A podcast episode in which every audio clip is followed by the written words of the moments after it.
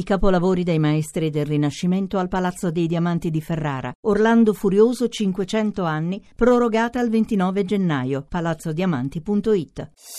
Voci del mattino. Si è insediato ieri in Romania il nuovo governo, che ha ottenuto un voto di fiducia piuttosto ampio, insomma, con una maggioranza larga. E ne parliamo con la collega dell'agenzia romena hotnews.ro, Miruna Cajvaneanu. Buongiorno. Buongiorno a voi.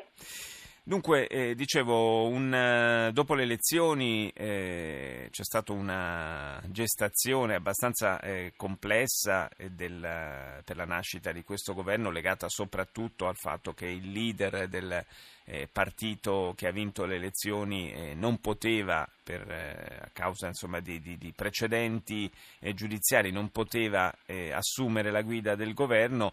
C'è stato un tira e molla, possiamo dire, con il presidente, ma insomma alla fine si è trovato il modo di varare questo governo, e anche, come già accennavo, con una maggioranza piuttosto apparentemente ampia e solida.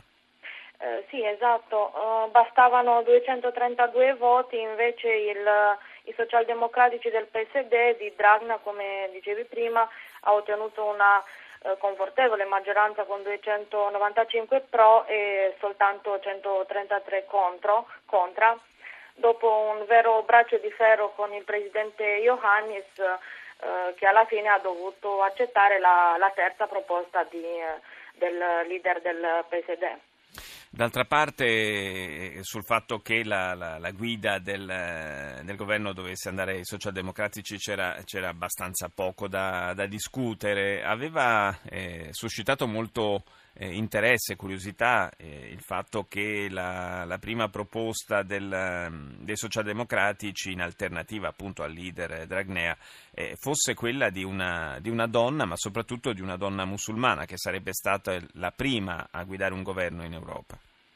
Esatto, si tratta di Sevil Shhaideh. Molti romeni, quando hanno visto questa proposta, hanno avuto addirittura difficoltà, me compresa, a pronunciare il nome dell'ex ministro. D'altronde lei è già stata ministro in un governo precedente, di etnia tatara, vicino al Danubio, sì. E sarebbe stata la prima leader di un partito.